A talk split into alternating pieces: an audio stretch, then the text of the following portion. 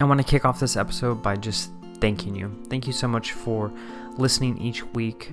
We are now at three and a half years of the Aspire podcast. It's quite amazing to think that I've been producing and editing each week for three and a half years. This is episode 171.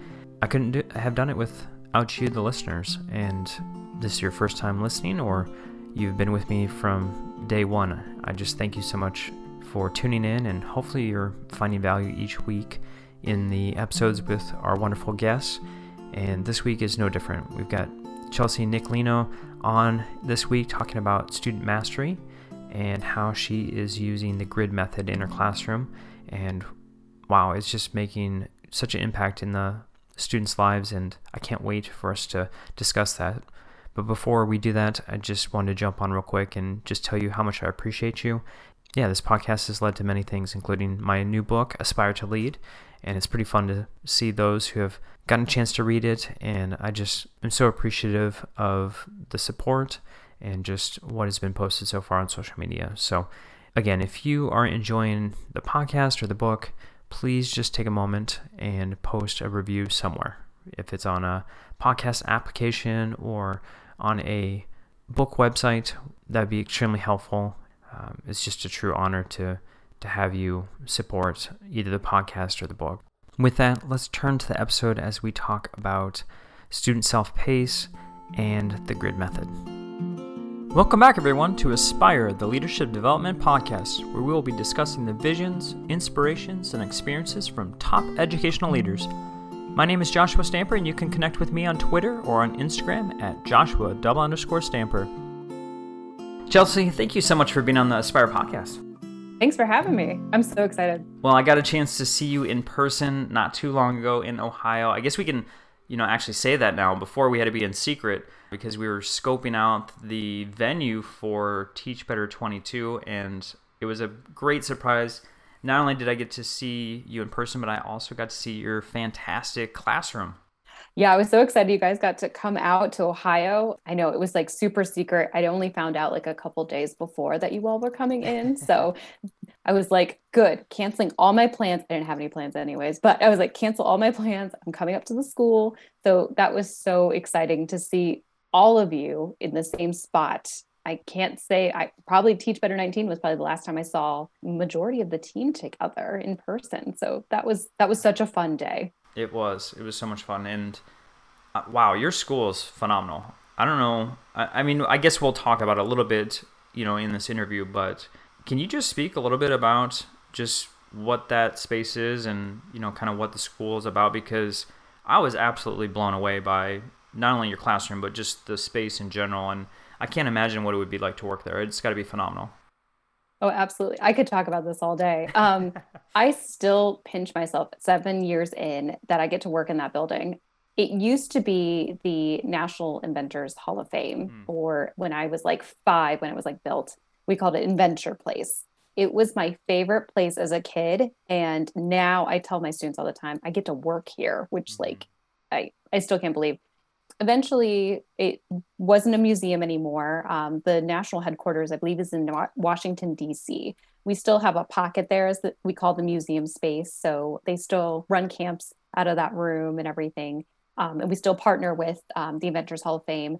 But we are a five, fifth grade through eighth grade um, STEM school that works primarily there with the Akron Public Schools um, population. So we are an Akron Public School, and we actually have a lottery system, and we actually take a certain amount of kids from each cluster or high school cluster in the district. So we are, I would say, a great representation of the population of Akron. Mm-hmm when I did my grad school research, I was like, wow, we like really do mirror the city, which is really cool. So you have students from all different neighborhoods. Um, we have some students out of side of the Akron uh, school limits, but it's pretty amazing. And we, you know, focus a lot on problem-based learning and kind of more like a lot of exploratory, inquiry-based learning and and I get to teach science. So I'm the S in STEM, so that's pretty fun.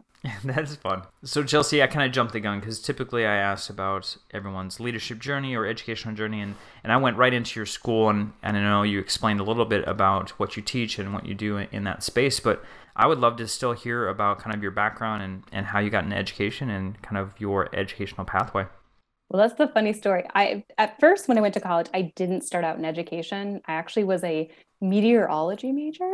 Oh, nice. for, yes, for a while. And um, my husband my he was the my then boyfriend now husband he was in the education um, sphere and so he kind of was like hey well how do we you'd be a really good teacher just take an you know intro to education class see how you like it and i loved it i loved being in the school so i changed my major i was really excited about it and i went to the university of akron and then after i graduated I subbed a little bit. It was really hard to get a teaching job in Ohio at that time. So I was like, all right, I'll put in my time. We I subbed. That was a great experience. I loved subbing. I was fortunate enough to get a long-term sub position for a teacher who went on maternity leave. That was an amazing experience. I mean, I remember the first day I walked in, I kind of looked around the room and I was like, I'm the adult in the room. That was still kind of like it it just hit me then. And then I was fortunate enough to get the position where I'm at now and been there for 7 years. And then 2 years ago, I thought about it and I was like I probably should get my uh, master's degree. And I kept, you know, him and hall and I really didn't know what I wanted to do. I I love teaching. I still love teaching. And I just couldn't think in the future, but I'm like, I know I probably should get my master's now because my kids are little. um, it was only going to get harder from there. So yes. I ended up deciding on doing my educational leadership degree. So I graduated with that in May. So that was pretty exciting. Yeah, that's kind of my educational journey so far. So, did you have to do an internship type program for your leadership master's? I did. The funny thing about that, though, I had completed, I think it was a semester and then a quarter of the semester, and then the world shut down. Oh, so yeah. everything changed. And I was uh, I had just had my daughter, my my second child, right before then too. So I was like, oh okay, like I'll be on maternity leave. It'll be great. Just focus on grad school. And then everything changed. So the fortunate thing was I was home with my daughter, but I had virtual Zoom school. So that was that was different. Mm-hmm. I definitely felt for my students who had to take all their classes online and here I am focusing on my master's degree with like one or two classes at a time so that was that was a whole challenge too but yeah then my internship had to be virtual too so i kind of got a totally different experience than i was expecting. It worked out but yeah i can't even imagine what that would look like as far as trying to get that experience but obviously through the pandemic that's that's what you have to do.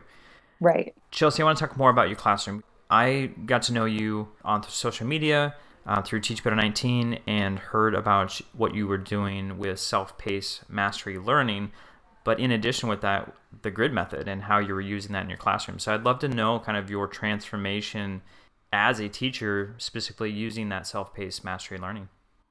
Absolutely. So I didn't realize I was that passionate about self paced learning until I discovered the grid method. I'll be honest, at our school, we had dabbled in a couple different like methods. Blended learning was a mm-hmm. was big push that we were trying to do.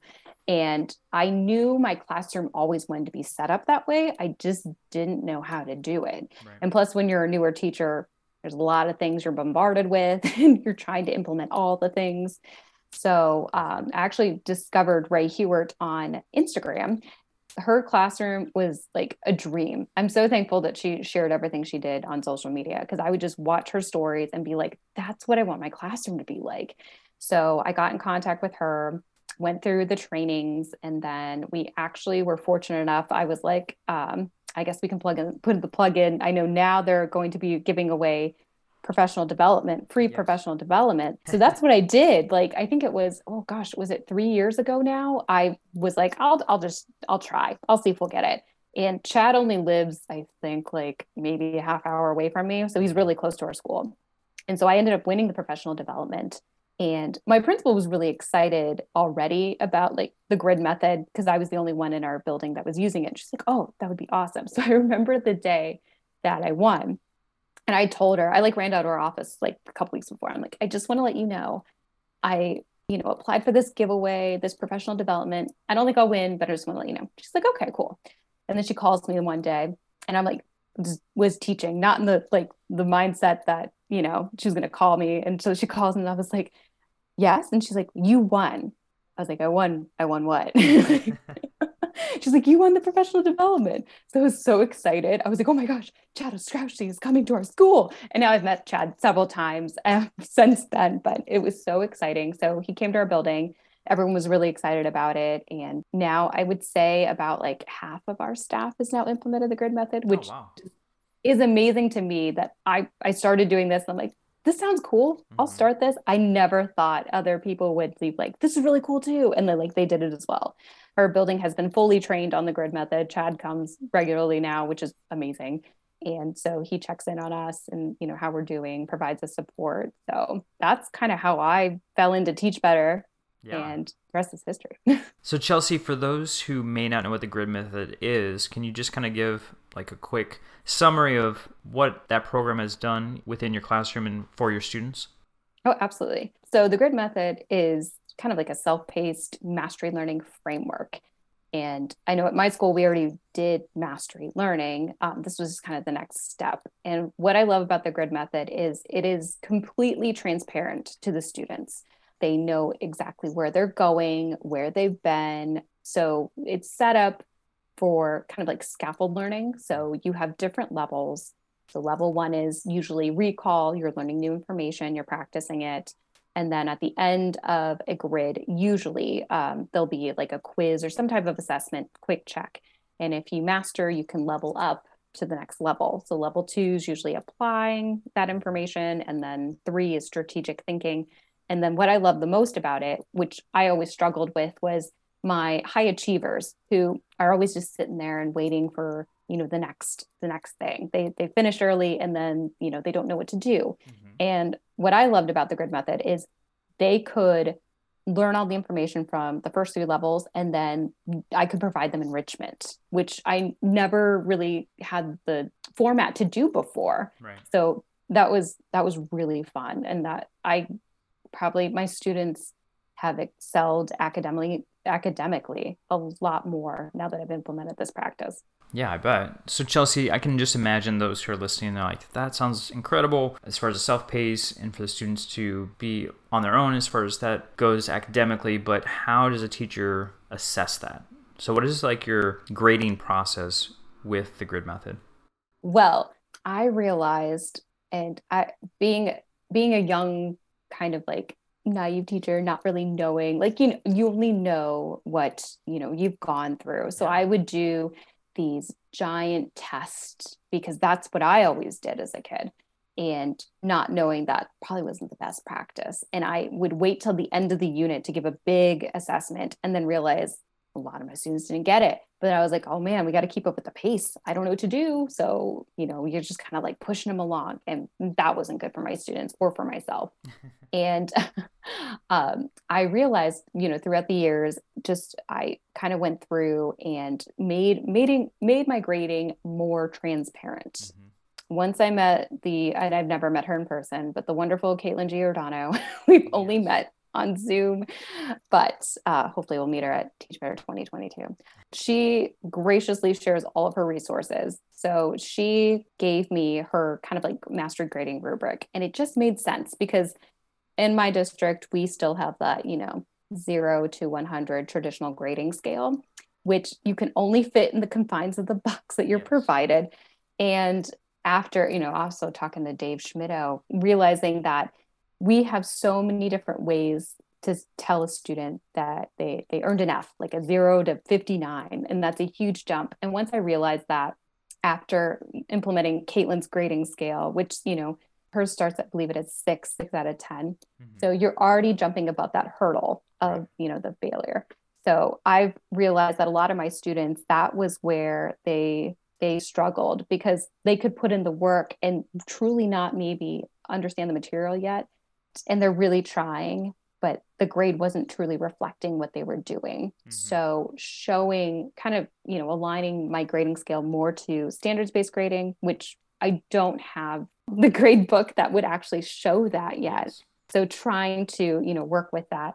And um, I, have seen a lot of my students grades you know truly reflect their learning and that's been so much easier for me as a teacher. Was like what do they really know because i really couldn't a- answer that before and so that has been that has been quite the journey going through learning about all these different grading practices And I had a lot more questions than that answers. And that scared me last year because that was my whole master's project that I based it on. I was like, I don't, I don't know. I don't know anymore. I thought I'd have all the answers, but I didn't. But um, that whole process, I learned a lot from that process though too. I'm still learning, mm-hmm. which has been pretty good. Yeah. Well, and that's that's important as any educator, right? You you don't want to be stagnant. You want to continue to grow. So that includes grading practices too. I applaud you for that. Not just taking the 0 to 100 scale yeah. and just hoping that it reflects student mastery. This podcast is a proud member of the Teach Better Podcast Network. Better today, better tomorrow, and the podcast to get you there. You can find out more at teachbetter.com slash podcasts. Now let's get back to the episode. So I want to dive into another piece that you kind of touched on, which was student choice. I know that, you know, you've been talking through providing problems to students, and I'm just curious on kind of within your lessons as you're building it, you know, how are you allowing your students to choose what direction they want to go within their learning? A lot of the times, and I think my students, they might not be used to this a lot of times, I ask them, and I did this today too. I was like, I have two lessons planned. I was like, which one do you want to do today? So even like that too, where it's not just individualized choice, but like kind of giving them the opportunity to provide me feedback and I love giving them surveys. I'm I'm sure they're probably tired of all my surveys, but I'm like, how are we doing? How am I doing? What can I do better? I usually provide them a Google form. And I think the first time where I said, What can I do to be a better teacher? A lot of them didn't know how to answer that. They're like, Is this a trap? Am I allowed to tell you? They're like, No, you're good. Like that's what they would type in a lot of times. And so I'd have to coach them through it and be like, No, no, no, you really can tell me. It's fine. And I think, you know, throughout the year, once you provide you establish that relationship with your mm-hmm. students they realize it's not a trap you're really asking and you know at our building we have pbls so we do problem based learning where we provide them a problem and they have to find out all these solutions. And what i love about this format is that it can go so many different ways.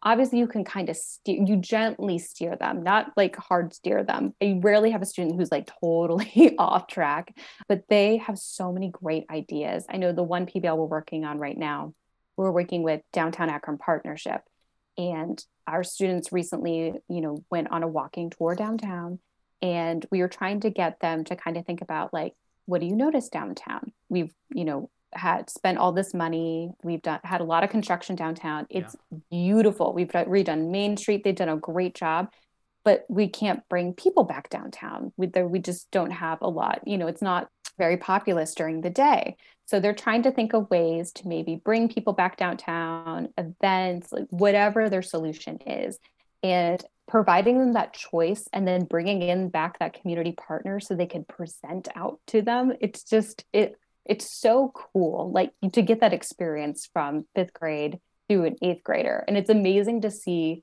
the change in that like when they're you know little fifth graders just out of like elementary and you know they don't really haven't had that much experience with communication skills and you know presenting to somebody that's not their teacher and then by eighth grade they're just like yep i can do this no problem well i like that too because it's a problem that is close to home, right? It's not just some mm-hmm. problem somewhere out in the world that they don't have connection with. It's something that's in their backyard. So I think that might give a little bit more value to them too as they're trying to find a solution. So I love that idea.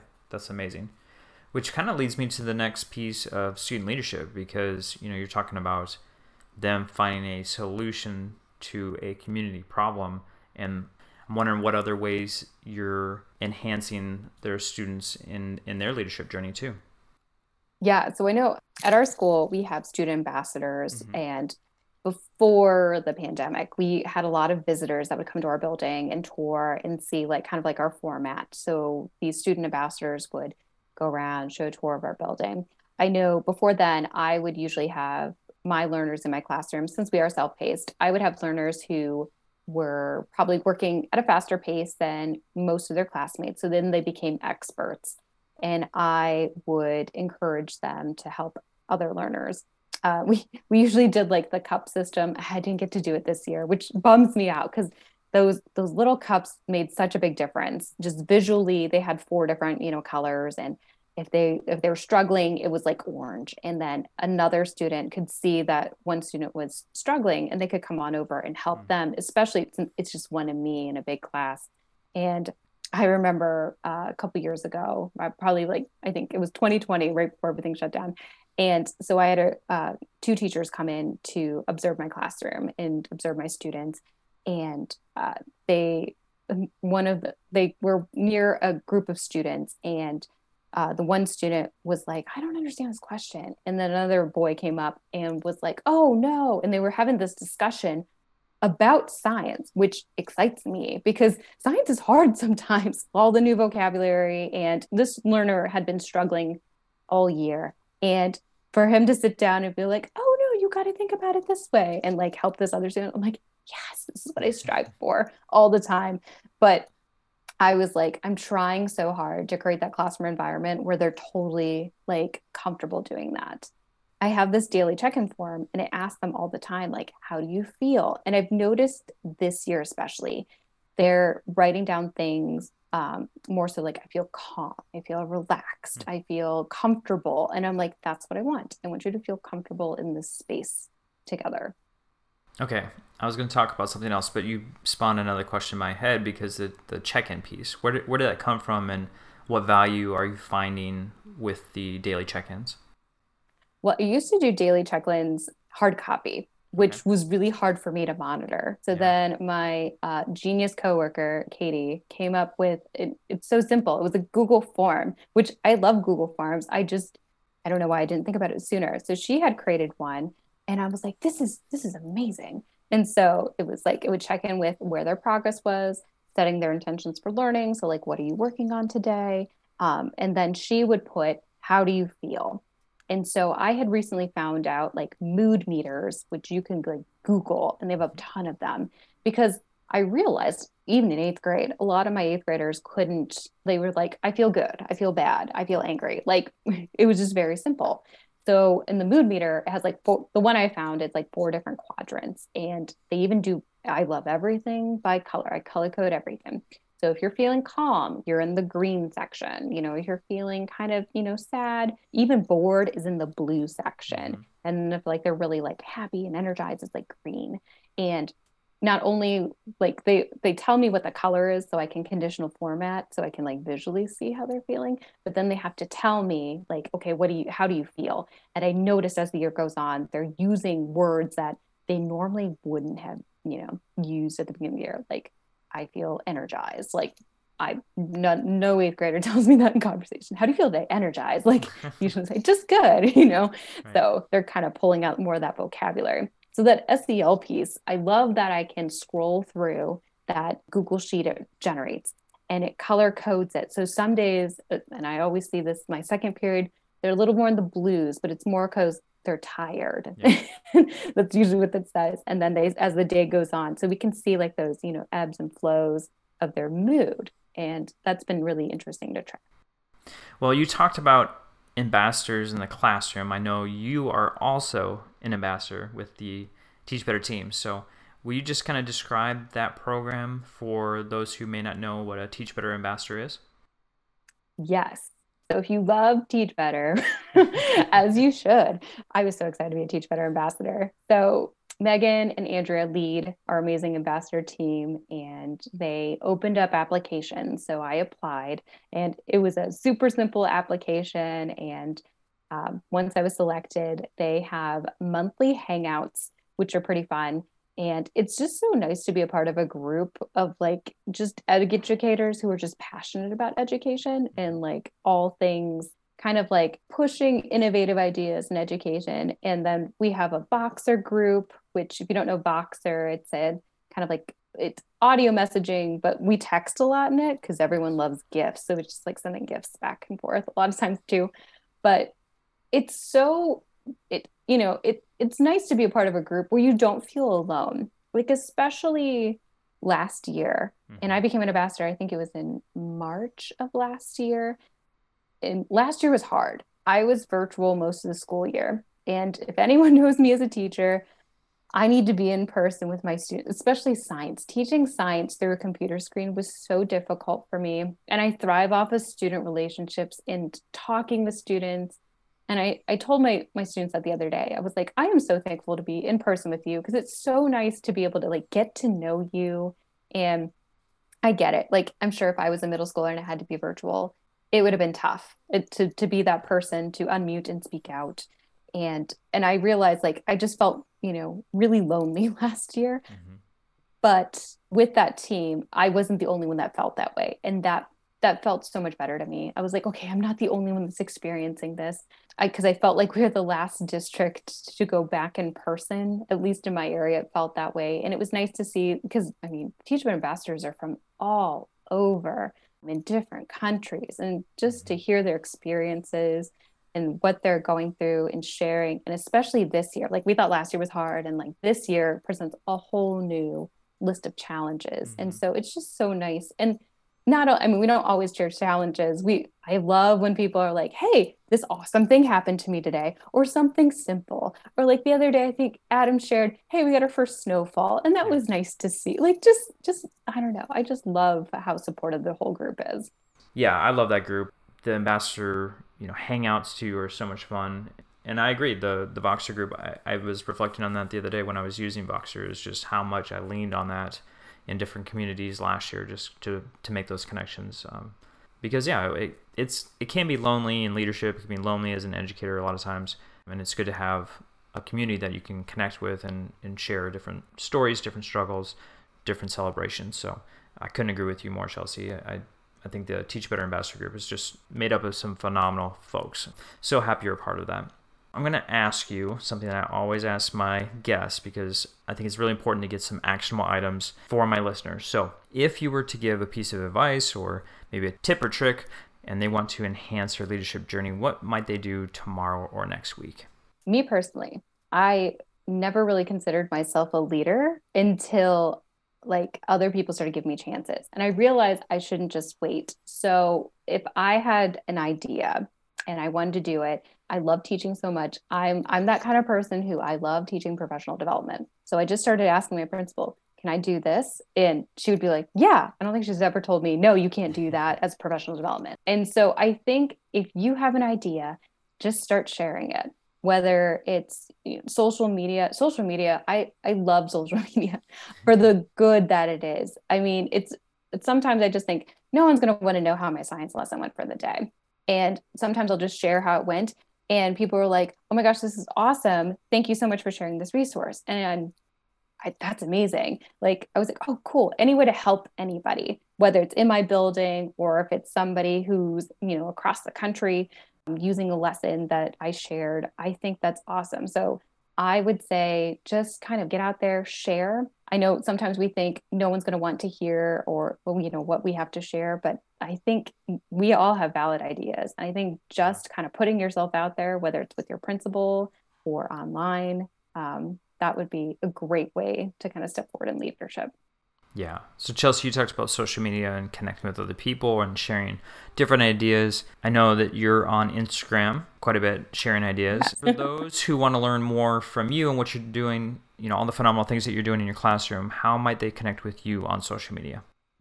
Sure. So, I'm primarily on um, Instagram. So, that's at just a teacher from Akron, all lowercase, one word. And then I'm also on Twitter at Chelsea Nicolino. And then I'm also on Facebook. You can find me there. I would post pictures of my kids and probably most better teach better stuff a lot of times too. Yeah. And it's just my name, Chelsea Nicolino.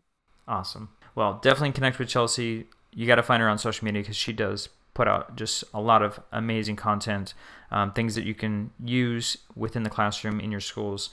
Check out all the amazing things that she's doing, and then also um, check out things that she's doing with the Teach Better team because she is an amazing ambassador. Chelsea, it was phenomenal to meet you in person, and I can't wait for Teach Better 22 to see you again. And I really, really appreciate your time tonight and just you know sharing your experiences and what you're doing to enhance student achievement in your classroom. Thank you so much, Josh. Thanks for having me.